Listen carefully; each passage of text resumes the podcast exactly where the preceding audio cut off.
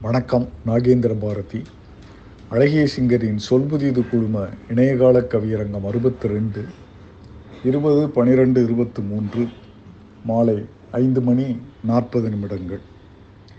எனக்கு பிடித்த கவிதைகள் வரிசையில் இன்று யோகிராஜ் வேதாத்திரி மகரிஷி அவர்களின் கவிதை தலைப்பு பிரம்மஞானம்.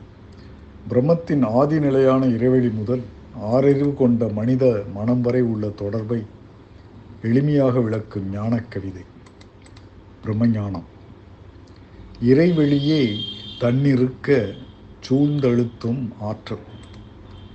இதன் திணிவு மடிப்பு விழ சுழலும் நுண் விண்ணாம் நிறைவெளியில் விண் சுழல நெருக்குகின்ற உரசல்.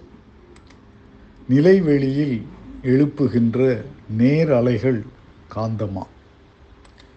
மறைபொருளாம் காந்தம் தன் மாத்திரைகள் ஐவகை.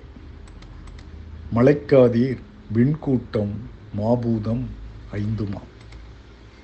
முறையாய் அக்காந்த அலை மனமாம் உயிர் உடல்களில் மதி உயர்ந்தி உண்மை பெற மா பிரம்ம ஞானமா யோகிராஜ் வேதாத்திரி மகரிஷி அவர்கள்.